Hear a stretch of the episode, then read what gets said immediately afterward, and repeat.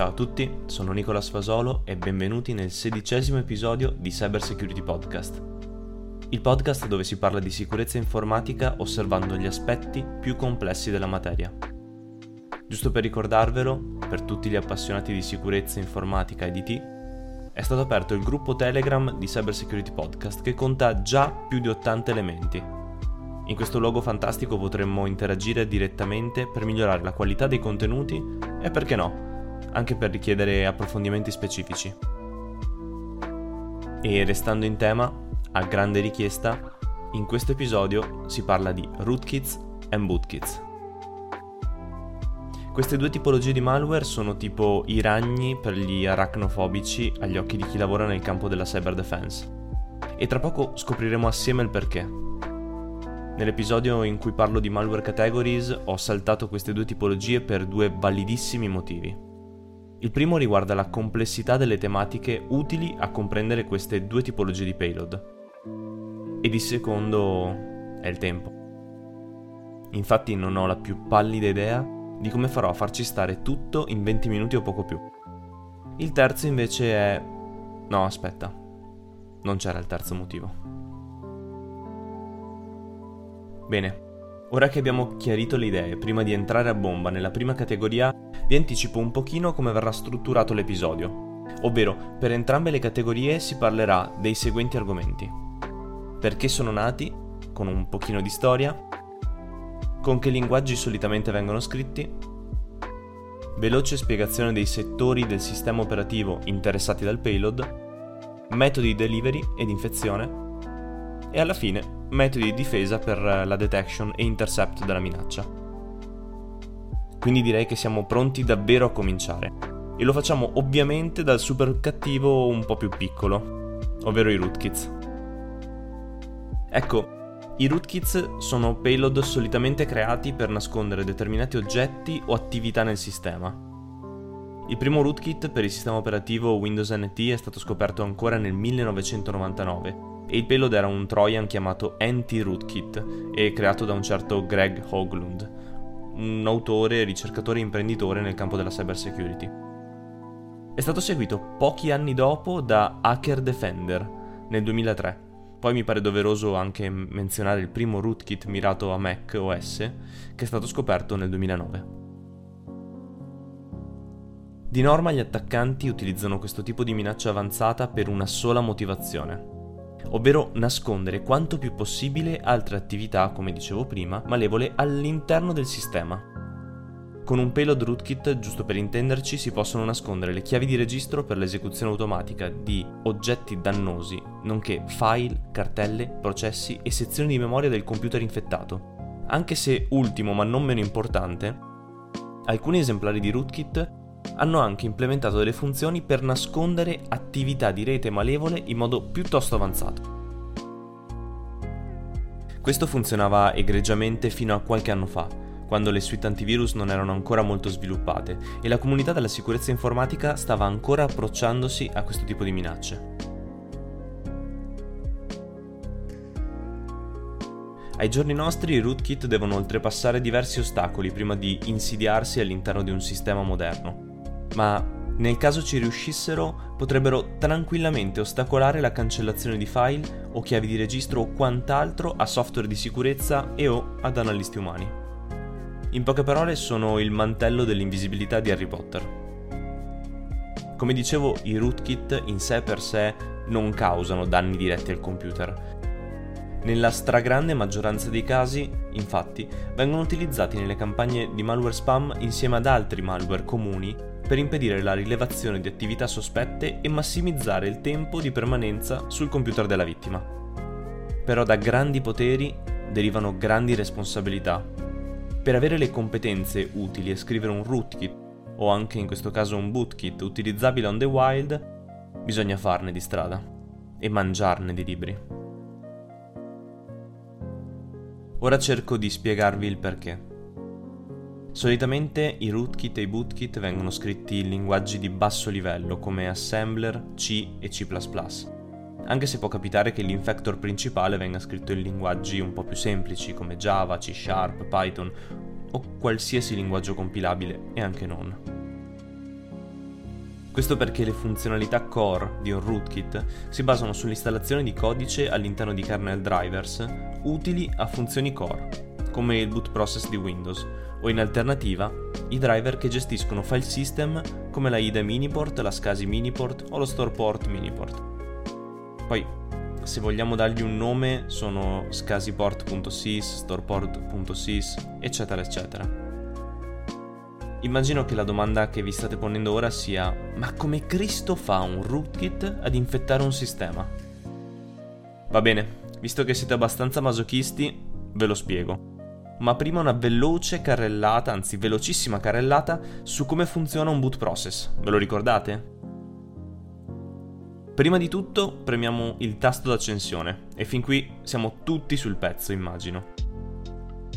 Appena questo succede comincia a fluire corrente nei vari componenti attaccati alla scheda madre ed una volta che tutti hanno raggiunto la tensione di lavoro, e chiaramente parliamo di qualche millisecondo, c'è il primo step, ovvero il nostro amico BIOS esegue l'init o inizializzazione. Nel mentre che l'inizializzazione viene completata, anche qui chiaramente si parla sempre di una decina, ventina di millisecondi, viene eseguito il primo instruction set nella CPU impostata in real mode ma che cos'è la real mode? Mettiamola così.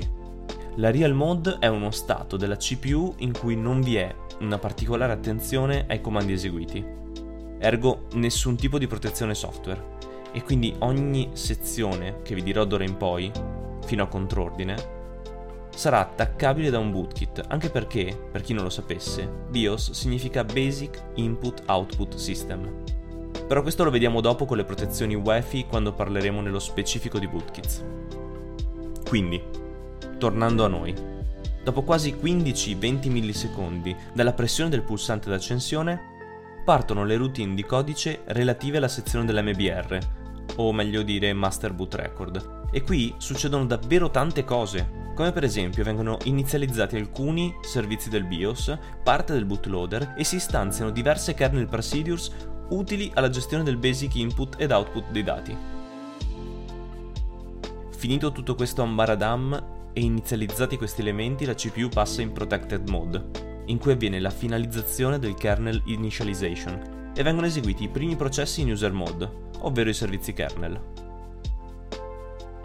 Questa è una spiegazione abbastanza semplicistica e di alto livello. In realtà parlando di bootkit approfondiremo ancora un pochino e vedrete, anzi sentirete, che i tasselli cominceranno ad unirsi in modo abbastanza semplice. Facciamo finta che un malcapitato utente apra un allegato malevolo. E questo allegato malevolo si collega a un command and control che scarica uno stager diverso dal solito, non il solito Qbot, Emotet o quant'altro. Viene scaricato con successo un rootkit nel nostro sistema il rootkit in questione è ben scritto e senza troppi problemi supera tutti i controlli statici degli EDR e software di sicurezza installati nel dispositivo. Vi chiedete il perché? Perché il payload è stato compilato lasciando trasparire dalle stringhe in chiaro vari riferimenti a software Microsoft. Ed in aggiunta è stato firmato con una chiave temporanea dall'attaccante che l'ha compilato. Ma non solo. Questo ha come nome nativo di compilazione conhost.exe ed in aggiunta alle informazioni contenute nelle proprietà del binario riportano esattamente pari pari e con il charset corretto la descrizione del file originale di Windows conhost.exe.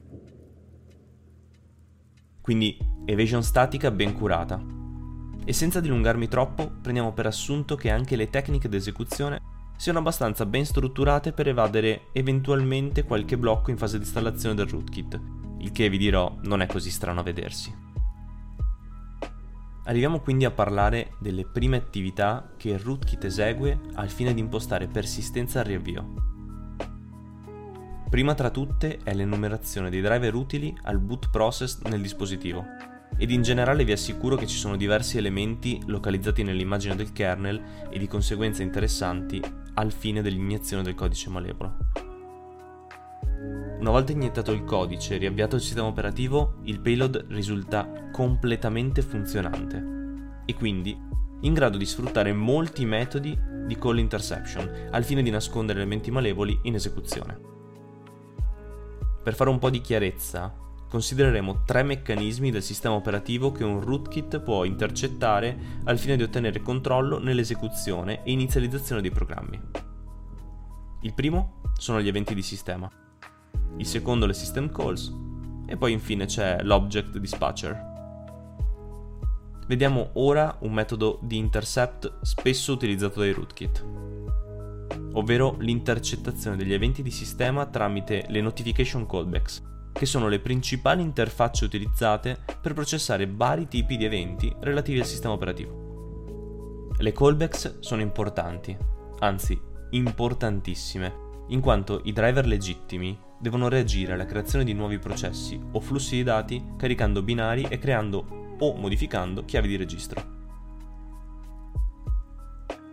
D'altro canto, per impedire ai programmatori di driver di creare hook fragili e non documentati, Microsoft fornisce loro dei meccanismi di notifica degli eventi standardizzati. Ed infatti, come potrete ben immaginare, gli autori di malware utilizzano quegli stessi meccanismi per reagire agli eventi di sistema con il proprio codice, mettendo da parte la risposta legittima. E da grande richiesta ritorna il mio amico Sun Tzu a regalarci una sua perla. Il fine di dare forma alle operazioni militari è diventare senza forma. Quando si è senza forma, nemmeno le spie più abili riescono a scoprire nulla, e il nemico saggio non avrà elementi per poter preparare i suoi piani.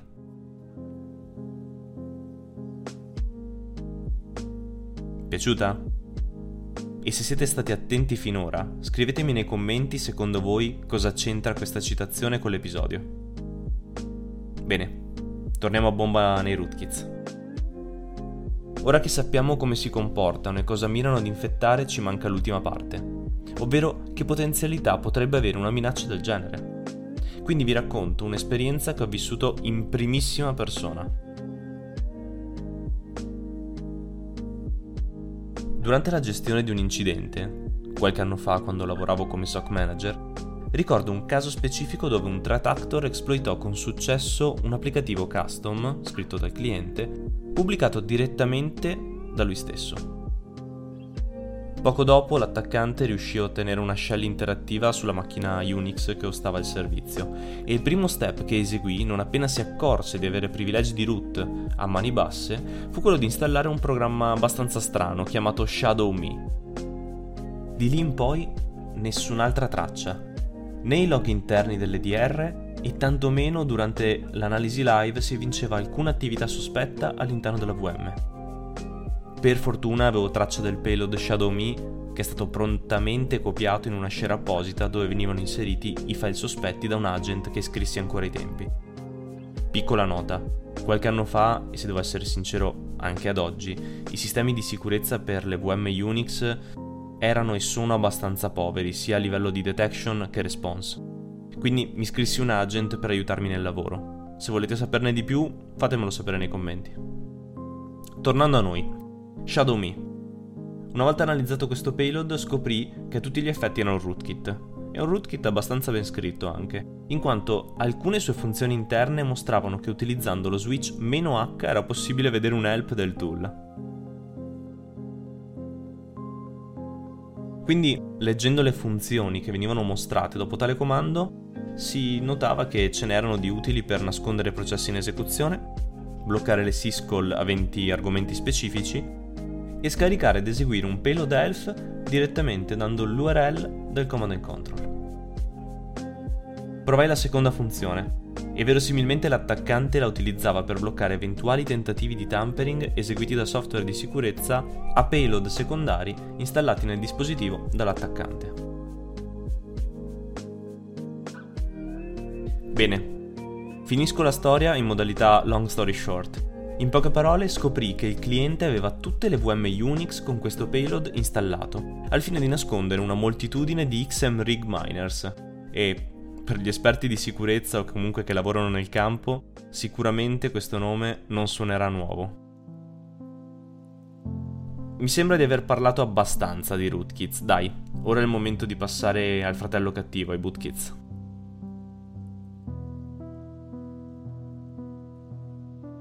Uno dei primi bootkit moderni quindi in grado di bypassare UEFI, è il payload LOJAX, scoperto on the wild nell'ormai lontano 2018. Ma non parleremo di lui perché saremo un po' più generici e toccheremo un'altra famiglia più tardi. In ogni caso, di base, i bootkit sono programmi malevoli progettati per caricarsi il prima possibile nel processo d'avvio. Questo al fine di controllare tutte le fasi d'avvio del sistema operativo, modificando il codice di sistema e di driver prima che vengano caricati l'antivirus nell'ELAM section e altri componenti di sicurezza. Solitamente il payload viene caricato dal Master Boot Record o MBR o, in certi casi, dal settore d'avvio. A conti fatti, un bootkit è un rootkit che viene caricato prima del sistema operativo. Quindi a quello che abbiamo imparato prima si aggiunge un ulteriore grado di complessità. Provo a spiegarvelo. Prima abbiamo visto, o meglio sentito, che il processo di boot risulta abbastanza complesso. Bene, il bootkit sfrutta un concetto ancora di più basso livello per inserire codice arbitrario all'interno dei moduli di sistema utili al boot. Quindi, differentemente dal rootkit, il nostro amico bootkit non mira ai driver caricati a fine boot process, bensì punta a patchare specifiche aree dell'OS loader nel VBR, quindi nel Virtual Boot Record, o in certi casi nell'Initial Program Loader, o IPL. Questo gli permette essenzialmente di bypassare i controlli a valle del caricamento del kernel relativo al sistema operativo, in quanto viene caricato nel VBR, quindi nel Virtual Boot Record, patcha il boot manager e si inietta all'interno del kernel, così da controllare a suo piacimento le attività di verifica eseguite dall'Early Launch Anti-Malware, o comunemente chiamato ELAM, che ha la funzione di verificare le firme dei kernel mod drivers direi che il modo più semplice per capire i bootkit via podcast è fare un esempio. Parliamo quindi di Rovnix, un bootkit risalente alla fine del 2011 che riusciva a farla in barba ai software di sicurezza già abbastanza evoluti per monitorare le sezioni dell'MBR. L'infezione del sistema partiva con un semplice controllo sulla presenza di chiavi di registro CLSID relative a infezioni precedenti dello stesso payload. Quindi nel caso il dispositivo fosse già stato infetto, il payload si sarebbe autoeliminato. Semplice, no? Il bello viene nel caso che il dispositivo non fosse stato infettato, perché questo avrebbe proseguito con un controllo sull'OS version, che avrebbe scatenato infection flow differenti in base al sistema individuato. Infatti le tre vie erano XP, Windows 2000 o Windows Vista e superiori. Nel caso il sistema fosse stato un Windows 2000, il risultato era il medesimo di un PC già infetto. Infatti si eliminava e terminava tutti quanti i suoi threads. Nel caso invece il sistema fosse stato un Windows XP, avrebbe eseguito la routine di infezione standard, ovvero capire lo spazio assegnato agli OS digit, sovrascrittura della partizione attiva relativa all'initial program loader o IPL, ed infine riavvio del dispositivo con eliminazione del payload infector, ovvero quello visibile nella userland. Invece, nell'ultimo caso gestito, ovvero quello del sistema infettato avente versione di vista o maggiore, il payload esegue un ulteriore step, la verifica della presenza di privilege token relativo a un utente local administrator, allocato chiaramente al processo del malware. Quindi in caso fosse administrator, tutto ok, procede con la solita routine di infezione dell'IPL. In caso contrario, invece, viene invocata una call API shell executex, che viene eseguita con un comando runes. Questo solo e solamente utile all'eliminazione di se stesso e alla chiusura di tutti quanti gli open threads.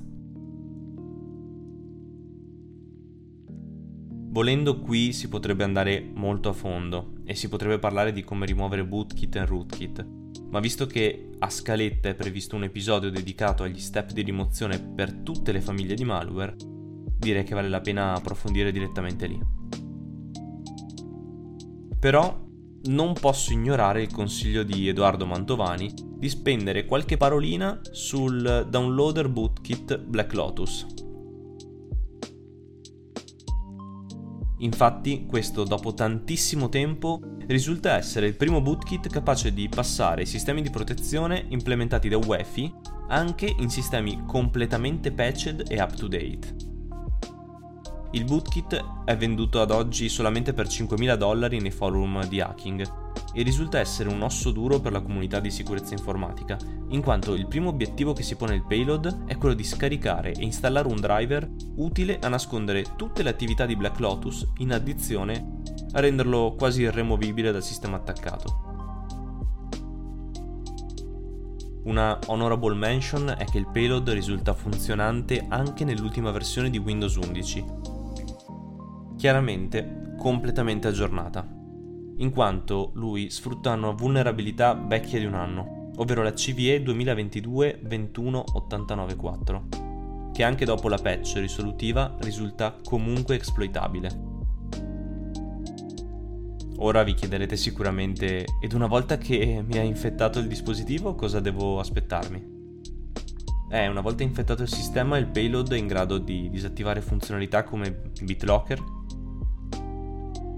l'Hypervisor Enforced Code Integrity e il Windows Defender, oltre al download di altri payload in kernel e user mode che verranno attivati senza alcun controllo o possibilità di essere bloccati anche dai modernissimi EDR, XDR o qualsiasi cosa vogliate di R. Per questo, Cybersecurity Podcast esiste, per permettervi di essere consci che la sicurezza non la si può fare dando per scontato nemmeno i fattori minori, come il fatto che UEFI sia presente e ci protegge dai bootkit. Non esiste sistema o software inviolabile. Se qualcuno vi dice il contrario, fatelo parlare pure con me. Al momento mi sto prendendo un po' di tempo per analizzare il pelo da fondo, quello di Black Lotus, quindi non escludo che nel breve futuro scriverò un articolo o comunque dedicherò un episodio per la detection e removal di questo malware davvero unico e davvero interessante. Ma Prima di chiudere, sapete cos'è UEFI, vero? Beh dai, giusto per rinfrescare la memoria degli studenti di sicurezza faccio una veloce carrellata. L'Unified Extensible Firmware Interface è un componente che in poche parole sostituisce il BIOS e si occupa, tra le varie cose, di eseguire l'avvio protetto o anche chiamato, diciamo, Secure Boot. La tecnologia UEFI consente di bloccare bootloader, kernel e driver non certificati o non firmati con chiavi autorizzate. Queste vengono contenute in un archivio statico del firmware e lo scopo è principalmente impedire che i bootkit possano essere avviati all'accensione o riavvio della macchina. Per rendervelo un po' più chiaro, il Secure Boot Process si basa su una serie di chiavi, pubbliche, private o certificati insomma, in cui il componente fondamentale è la chiave di piattaforma in italiano o platform key, generata, firmata e caricata dal produttore del dispositivo in fabbrica, quindi in setup mode, oppure successivamente dall'utilizzatore utilizzando chiave open source o comunque proprietarie. Questa funzione qui di Secure Boot Process esamina le chiavi e i certificati archiviati nella memoria fisica, quella montata sulla scheda madre, e poi utilizza queste chiavi e questi dati per compararle alle firme dei driver che vengono caricati. Semplice così. Chiaramente questa memoria fisica viene sottoposta ad aggiornamenti da parte del produttore e questo accade quando il produttore della scheda madre rilascia una nuova versione di EFI. Quindi per poter eseguire componenti privi di chiave certificata oppure sistemi legacy, diciamo in modalità BIOS, o configurare l'MBR, occorre per forza disabilitare l'avvio protetto e, nel caso, abilitare il modulo di compatibilità. Poi ci sono altri metodi come quello di inserire nella sezione autorizzata del local signature le firme dei certificati personalizzati. E comunque resta sempre più semplice disattivare Secure Boot. In conclusione, anche se sembra che me lo sia dimenticato, parliamo velocemente di come prevenire rootkit e bootkits. La prevenzione in questo caso deve, e ripeto deve, essere fatta prima della loro installazione nel sistema, in quanto una volta entrati e inizializzati correttamente non sarà per nulla facile rimuovere tutti i componenti. Questo vale anche per analisti malware esperti, che ovviamente, vista la complessità del payload, faticano ad individuare in modo agile tutti quanti i componenti da rimuovere. Quindi qui torniamo a un discorso molto ampio che ho ripetuto diverse volte tra gli episodi, ovvero la security posture aziendale nella sua interezza. Vi prometto però che farò un episodio dedicato che se seguito passo passo vi farà incrementare esponenzialmente il livello di sicurezza infrastrutturale, indipendentemente dalla complessità della vostra rete. E come potete ben capire, anche questo episodio è giunto al termine. E nel prossimo episodio di cosa parliamo?